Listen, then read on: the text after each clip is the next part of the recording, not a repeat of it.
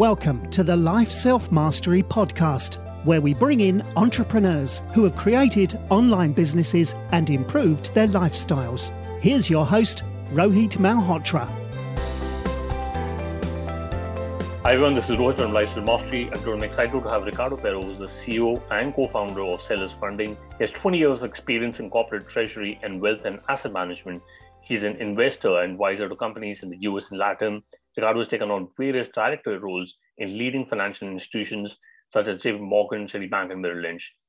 Uh, Ricardo has done his MBA in finance from Columbia University. Welcome to the show, Ricardo. All right, thank you for having me here. Awesome. So, uh, so uh, I wa- wanted to understand, you know, how did your journey start into into this crazy world of startups, and what got you uh, to to start Sellers Funding? Yeah, so um, a little bit of my background. I, I moved to the US in, in 2000, working for Citi. Okay. And um, I mean, in my 50 year, 15 years of, of, of uh, banking, uh, I kind of specialize in, in building or restructuring areas from the ground up. My first big assignment was a JV between Citi and Salomon Smith Barney back then Uh, in, in the early 2000s. So I kind of got that flavor of you know building things from the ground up, and of course when you do that, working for a big organization, you have all the resources. So it's kind of uh, I thought it was hard, but it was easy, right? Because you you were a phone call away from calling the the legal team or uh, you know treasury or finance, and you have all the resources available to you. And then I end up learning the hard way that starting a company from the ground up is completely different. Yeah. But that's how I started. I think that that was probably the foundation for, for me to to start sellers funding and, and to leave a big organization to, to start my own business. Correct. And uh, and why specifically sellers funding? Uh, you know, did you were you thinking about this idea for, for quite a long time, and that too e-commerce? Yeah, I wasn't actually uh, no. I when I left JP Morgan, I had two things in mind. I, I, I knew that I wouldn't I I wouldn't go back to work for a big bank. Okay. Uh, I, I wanted to learn something new and apply my experience to build something meaningful. Um, JP Morgan is kind of an exception of, I, I, think they do a better job than other banks in terms of uh, investing and partnering with, with startups and technology companies.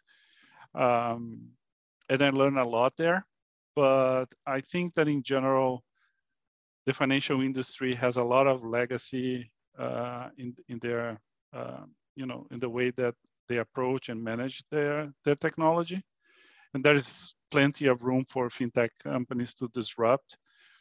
Uh, so when I left there, I had no specific agenda or specific idea. I said, I'm gonna do some consulting jobs here and there and talk to as many people as I can. And then one day a friend of mine called me. He moved his wholesale business from his website. Uh, he started selling on Amazon, ended up opening three, four stores. And then he called and Ricardo, I, you know, I'm growing, I'm growing, I'm, I'm selling 10 times what I used to sell six months ago. And I need workmen. I, I, I need help. I need working capital. I need to reorganize my finances. I need to understand all the fees that Amazon is charging me. And I don't have a CFO. So I said, okay, I'll, I'll do that. I'll play that role for, for some time. I'm gonna help you raise capital. And that's how um, I started to, I start to know a little bit more about the industry. And when I talk to banks, I always thought, okay, Amazon, multi-billion dollar industry, uh, the marketplace has thousands, uh, hundreds of thousands of, of, SMEs selling to the marketplace, should be a piece of cake. And to my, my surprise, banks were not equipped to underwrite the risk. And we are talking about over five years ago. So, and, and they still are struggling to to understand that and um, and in the other side of the spectrum, you have these merchant cash advance companies, revenue-based lending companies, and they charge too much. That uh, and I thought, okay, there must be something in between. And then when I did my research, there wasn't something in between, and I thought there was a uh, an opportunity there. That's where I started uh, to to build the model and, and to create idea of, of sellers funding and develop the company from that idea to where we are today. Very interesting. Uh, you, you, you talked about revenue-based financing, and you know before the call we were talking about you know how I did a thesis on revenue-based financing, and and I agree that the uh, the some of the charges are a little on the high side, but you know how seller financing different from say merchant advance or revenue-based financing? Are there any uh, big gaps when it comes to uh, you know the charges or fees uh, to the e-commerce seller? Yeah. Uh, so when you look at what's happening to the world now, like you have, when I started the business five years ago, the lead time from purchase order to sale, depending where your supplier is located, could take up to 90 days. Nowadays, can take up to 180 days. Oh, okay. When you think about uh, this revenue-based lending solutions, you usually take the money and then you need to start paying right away, right? right, right. And usually they offer a very short-term solution, up to six months, no more than six months. Hmm. True. You don't even have time to receive the product and and and and, and receive some of the proceeds from from the sale. Uh, so back then, what we did was we created a, a, a solution that covered that lead time from purchase order to sale up to 90 days. Nowadays, we are offering up to 180 days to high qualified clients. And um, that's an interest only period. So the, the cash out, the cash flow that you're uh, using is very low. You're, you're paying just interest on the amount outstanding and you start amortizing after six months. That flexibility allow us to work with better quality uh, uh, and, and, merchants that actually understand the need of, of cash flow and use that, that cash flow to grow. Uh, that differentiates us from most of our competitors. Uh, some of our competitors now are offering 12 months, but still you need to start paying immediately after. Uh, and when you take into consideration the, the small fee that they charge, they, they claim that they, they're talking about small fee, but when you have to churn that money or that fee three times, four times throughout the year, right. I mean, you add all the fees that you end up paying, it's way more than what we charge. Um, and I love the way that they position themselves because they say that is um, non-dilutive capital. Yeah. I mean, not even talking about my MBA, I'm talking about Finance 101 in my undergrad. There are only two types of capital, like equity and debt. Non-dilutive capital is debt. So that, that's pure marketing. Yeah, no, I, I completely agree to that. And, uh, uh, you know, when it comes to revenue-based financing uh, models, they usually talk about $10,000 uh, as uh, as an MRR. Do you, do you have any qualifying criteria for e-commerce companies to be accepted into sellers funding? No, we we usually require six months of online sales history. Okay. Uh, a little bit more. We, we're talking about twenty-five thousand dollars of of monthly sales. Okay. Uh, and we we can start with that. Uh, we can start with that. Um, usually, our average transaction size is is a little I would say, larger than most of our competitors. So okay. that that's kind of uh, how. And the the other thing that we also do here at Sellers Funding that most of the competing companies offer, it, we we have the ability to to offer to foreign companies selling the U.S. Uh, working capital solutions. So we built in the last two, three years uh, a digital wallet. We have a partnership. Um, we, we, use uh, Citibank's uh, global infrastructure to offer our clients the ability to collect uh, receivables in multiple countries. We, we have a physical presence in the UK, and we also work with Canada and Europe. So uh, we, we have that cross-border element that most of our competitors don't have. Interesting. So, so you could be a UK-based company and apply uh, on seller funding. That's that's interesting. Yeah, the way I think about this, e-commerce is global, right? Yeah. So, I mean, if we look at only the US or uh, one specific country, we're going to be probably leaving a lot of people out. And, yeah. and the idea is to, to attract as, as many customers as, as possible. Interesting. And, um, and uh, what's the turnaround for, you know, applying on the platform and getting the funding and how do you get the revenue data from merchants? So up to $100,000, we are talking about a very quick turnaround. I would say from application to disbursement, usually is uh, 48 to 72 hours. Okay. Uh, anything above $100,000, we will uh, require some extra due diligence, depending on the size of the facility, may take a week or so. It depends on how fast the, the, the, information is available for us to perform the entire underwriting process. Okay. I would say uh, a reasonable turnaround would be a week for larger transactions. Okay, got it. And how do you how do you get the revenue data from merchants, especially when it comes to you know marketplaces? So we we have connectivity uh, through APIs okay. with about 10 platforms these days. And and platforms and, and other partners. So we pretty much we make we, we try to make the the onboarding process as seamless as possible to our clients.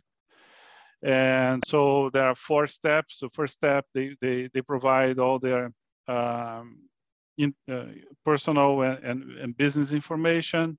Then they connect to, to the marketplace or, or platform they, they work with. Um, and everything else we, we upload from, from the marketplace or, or the platform that they work with. We, we also connect with their bank account uh, through Plaid. So we cross we have a cross reference between the marketplace information and the bank account information. And with that, we have probably like 95% of the information we need to, to underwrite the, the customer. Interesting. And uh, you know, Amazon's third-party seller marketplace had generated anywhere from 25 billion to around you know 30 billion dollars in profits in 2020. So, what makes online platforms so powerful for direct-to-consumer companies? I would say um, the omni-channel platforms or, or, online platforms they, they, they benefit a lot during the pandemic yeah. uh, because people will spend more time in front of their computers and the convenience of, of shopping online uh, played a big role in the way e-commerce grew in the past couple of years. I think that we're going to see a little bit of, uh,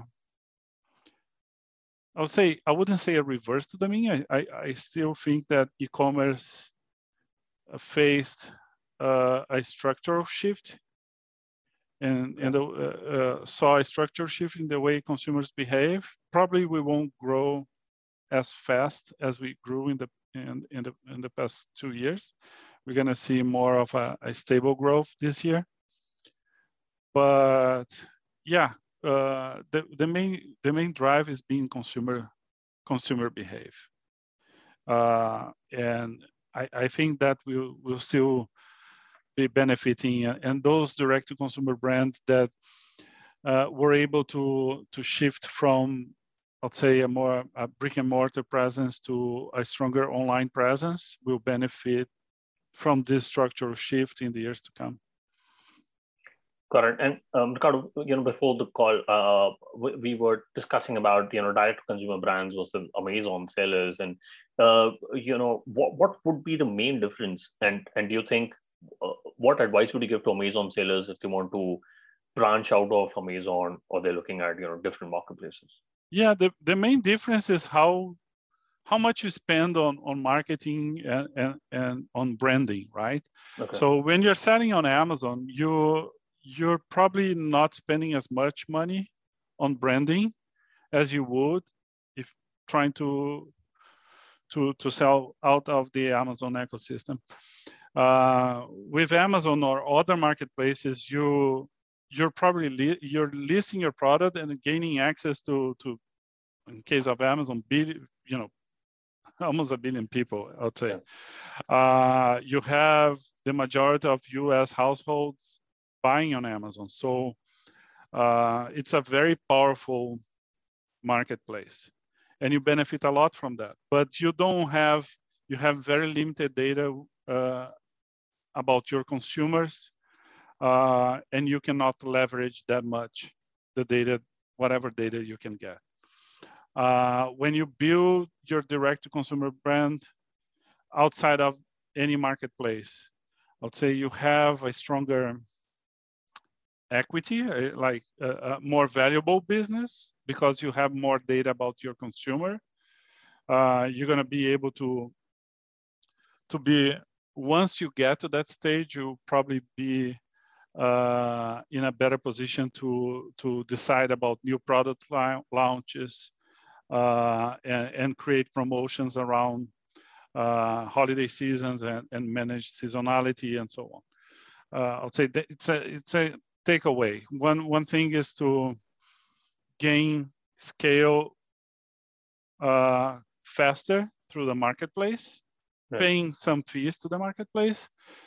The other way, the, the other way to grow is invest heavily outside of the marketplace, invest heavily on, in attracting consumers uh, to your website. It's it's a takeaway. It's not easy. I would say the bulk of our clients they start with Amazon, and at some point they have the financial strength strength to to to grow outside of Amazon, and they invest in, in that branding outside of Amazon to paid media, Google, Facebook, Instagram, and so on. Um, but there is no right or wrong answer. It's just a matter of what what you need first, you or what you want to achieve first. Got it. Interesting. And uh, you, you, know, you talked about Instagram, and uh, you know, it said that Instagram and Facebook will be uh, you know, uh, the largest, uh, second largest digital shopping platform by the end of 2020. Uh, and you know the other marketplaces which are also coming up, but where do you where do you figure Amazon? Oh, sorry, eBay in this in this marketplace battle? Do you think eBay has a stronghold in the UK, or is it is it like a dying marketplace? I wouldn't say it's a dying marketplace, but but I would say it's probably a, a, a stagnant marketplace. I haven't seen meaningful growth from eBay. I would say they they probably struggle to attract larger accounts. It's a very fragmented uh, marketplace when you have a lot of smaller sellers selling there. Um, eBay in the past was you have that stigma of you know marketplace for used used products, uh, which is not the case anymore. But I, I think that that stick with with their brand, and I don't see, for example, our our biggest and more successful Amazon sellers when they think about a second marketplace, they don't they don't think about eBay. Probably they they would think about Walmart, or even uh, selling in different marketplaces, uh, Amazon marketplaces outside of the US. Interesting. Got it. And um, uh, you know, uh, talking about Amazon uh, marketplaces, what what are the other retail companies doing to combat uh, you know Amazon's massive marketplace? Especially you talk about Walmart. Uh, they there's a very interesting story because you know they are investing a lot into drones and doing delivery to that. But what, what are some of these retail companies doing to uh, to combat? Yeah, if you think about geographic coverage and financial strength, Walmart has everything that that is required to challenge Amazon, right?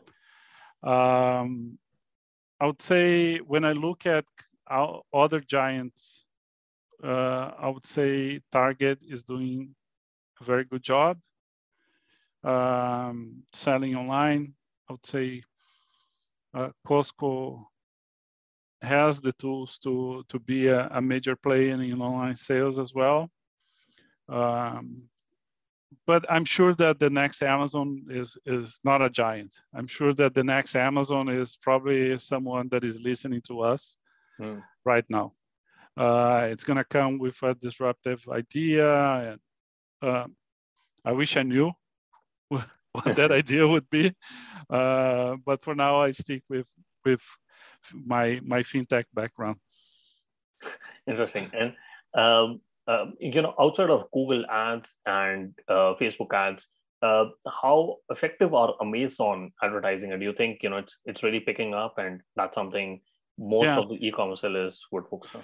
Yeah, I, I, would say probably if you look at paid media, is the area that grow grew the most uh, among all the fees that the marketplace charges. Uh, paid media grew the most. I think Amazon is doing a, a very good job in capitalizing the number of sellers and the number of listings they have and, and, and creating that foundation for, for companies to advertise there and compete for uh, on their PPC marketplace. Let's put this way. Um, so yeah, uh, I would say it's not as big as Google, of course, uh, but I would say in terms of in comparative terms, I, I think that even Amazon outpaced Google in terms of, of growth percentage wise in the next in the last three to three years. Got it. And um, uh, and you know uh, the, the biggest benefit of Amazon Prime, especially in countries like uh, you know India, UK, US, and everywhere is the same day shipping. Do you think the same day shipping would become a standard in coming years with all the marketplace and the most of the retail companies? Yeah, there, there, there's a this is a must, right? Yeah. If I mean consumers go to the marketplace and, and nowadays the Amazon set the the bar really high. Yeah. I mean, when you think about uh, the U.S., uh, I mean, the size of the U.S. and it doesn't matter if you are here or if if you. I'm in Florida. If I'm in Florida, in the middle west or in the west coast or in the northeast, if I order a product, I'm gonna get that product. If not the same day, next day. Yeah. Uh, that's a a very powerful uh, quality that Amazon offers to, to its consumers. And anyone that wants to challenge Amazon must offer at least the same service. Got And um, uh, you know, especially during the COVID time, a lot of suppliers were dependent on Chinese manufacturers. Uh, do you think the reliance on Chinese manufacturing is something a lot, lot of e-commerce sellers are thinking about on how to how do they uh, uh, you know dissociate themselves from these manufacturers? Because you know what, what if uh, some products will do you think some products will cease to exist if there's a trade war which escalates between us and china? Yeah. Um, there is a i would say since last year we've been witnessing an increasing um, interest in finding suppliers in, in Latin America to replace the Chinese suppliers or either other countries in, in Asia. But I would say if I if I would rank all the countries that are benefiting from this trend, I would say Mexico is probably the number one. Yes. Um, it's very convenient. Um, and logistically speaking, is is right right across the corner, right? Yeah. Uh, and uh, I would say LATAM in general, if they are smart, they could benefit a lot from from that um, geopolitical situation that we have with China. Got it. And uh, do you have any advice for for Amazon sellers who want to build their their brand uh, on Amazon, and if you know they're competing in a, in a product category with Amazon Basics? Uh, should they get out of that market or you know what, what are your thoughts on that It's hard to to find. Uh, I would say the, the the biggest challenge for any seller is to find a niche that uh, is can be easy to scale, right? right. Um, you gotta. I was, so I'm originally from Brazil, and I've been approached by so many companies from Brazil that they they have a great product, but it's very specific for the country. Or I mean, you need to have a product that is not only known right.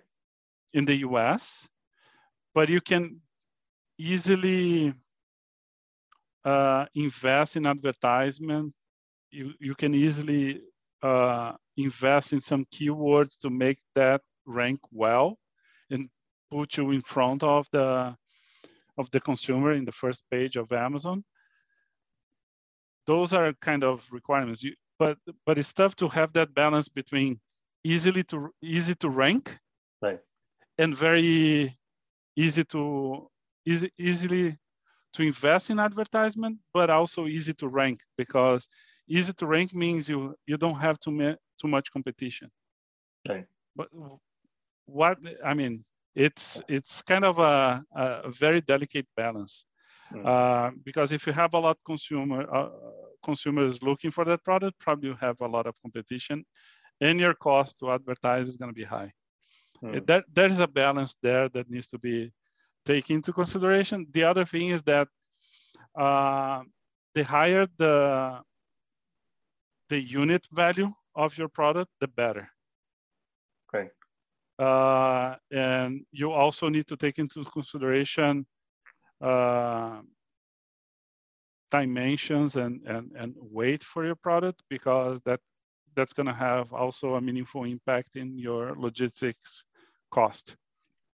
Those I would say three. If you look at from a P&L perspective, always look at uh, logistics advertisement as two key factors that will impact your profitability. Uh, and, and, I would say those those are be determinants of your success or uh, or not in the marketplace. Got it. So, so you're saying logistics and uh, and the product cost and advertisement. Advertising, yeah, yeah, no, yeah. completely agree on that. And yeah. Uh, uh, what are your thoughts on Shein? Uh, do you think uh, it's it's a uh, it's one of the most used products in in the US? I was pretty surprised on that, but uh, but but do you think Shein can be a great competitor to, to Amazon going forward as a, as a marketplace? I mean, the, the, the big question is um, if you look at Amazon, apart from all the qualities that we just uh, talked about, the vast majority of US households are prime users. Right right? So any challenging competitor will have to get into into a meaningful position among the U.S. households to be to uh, to be in a in a place to to challenge Amazon and to be successful. Um, and I, I think they are uh, they're scaling, and, and I would say they are doing a good job. Yeah. Uh, in in, but I would I would say it's still the U.S. is still a very consolidated mark, uh, market. If I look at, uh, we have a, uh, like I told you, we have a presence in London, uh, in the UK, and we cover the UK and Europe out of, of the UK they over there we have a number of uh, regional marketplaces and niche marketplaces. Right. The market there is well, well more fragmented than here. And I would say here still need to, we, we still need to see that that to happen. And, and challenges like Shein and, uh, other companies still need to prove that they can scale in, in, the marketplace. Consumers are here. No, no questions asked. Very, interesting. And you know, I, I wanted to uh, understand. You know, since you are a CEO of of, uh, of fintech company, how do you how do you decide what to focus on uh, in your day to day day to day basis? Um, it's interesting. We we raised capital last year, right. and my partner and I uh, we used to wear multiple hats. Yeah. And uh, I was in charge of finance, risk, um, a piece of you know sales, but compliance, operations, and he was in charge of technology, marketing, and I thought, okay, now that we raise capital, we're going to build a stronger team and we're going to hire some senior folks and they will help us.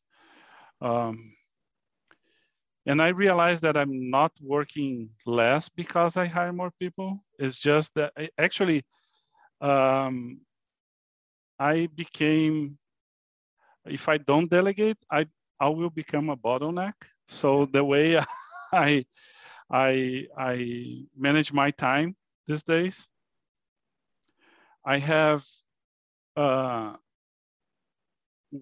weekly touch points with the different areas that report to me. Hmm. Uh, in the in the morning, we have an open call. Okay.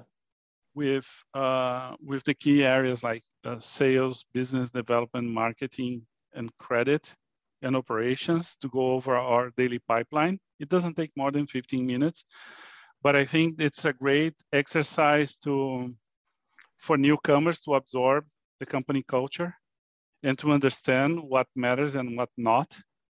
The call takes 15 minutes, but we have like 50 people on the call. And it's a very proactive call um, with participants talking openly about the pipeline and their challenges and, and, and priorities for the day. Uh, so that, that culture building um, exercise for me it, it's crucial for, for us to be successful as, as a startup that is grown from like 25 people in 2020 to 200 people today. Um, and I spend most of my time making sure that the newcomers will will will be able to to to promote that culture and and and continue that culture with with their direct reports. So, super super interesting. And um, you, you know, if you look at uh, the investment sentiment which is going on these days, uh, uh, the talks about recession. Um, you know, what advice would you give to e-commerce sellers? You think you you mentioned earlier that you don't think that uh, that the growth is going to be as high it was in the last two years. But you know, what what advice would you give to e-commerce sellers on how should they look at financing their growth? Yeah, uh, and I think that's going to be the environment has shifted a little bit to a more negative uh, sentiment in the in the last couple of months. Right. Uh, if you look at the the industries that benefit the most in the last two years, I think e-commerce is right there. Yeah. Um, and there will be some meaningful. I, I, expect to see meaningful reduction in in equity in the appetite for investors to invest in equity related deals in the equity piece of of, of deals. So um, most of our companies, uh, for our clients, they, they start from bootstrapping their their businesses. Right. Um, some of them, they, they brought in outside investors to invest in the company uh, at early stage. But I would say for now, I would try to find alternative source of capital to to actually to bridge the next 12 months of growth or, or investment that they, they foresee. Uh, I think the market will be extremely challenging for new equity investors in this uh, industry in the next uh, six to 12 months. And, you know, finding and, and, and the main main need to uh, use of proceeds, let's put this way, that uh, they will need is probably for uh, inventory purchases, uh, advertising, branding. So there are plenty of so plenty of solutions. We provide solutions. Uh, other competitors provide solutions that are uh, debt related, non-dilutive, if you want to use their jargon. Right. Uh, but I would I would look for longer term solutions uh, that are debt related, especially for the next 12 months.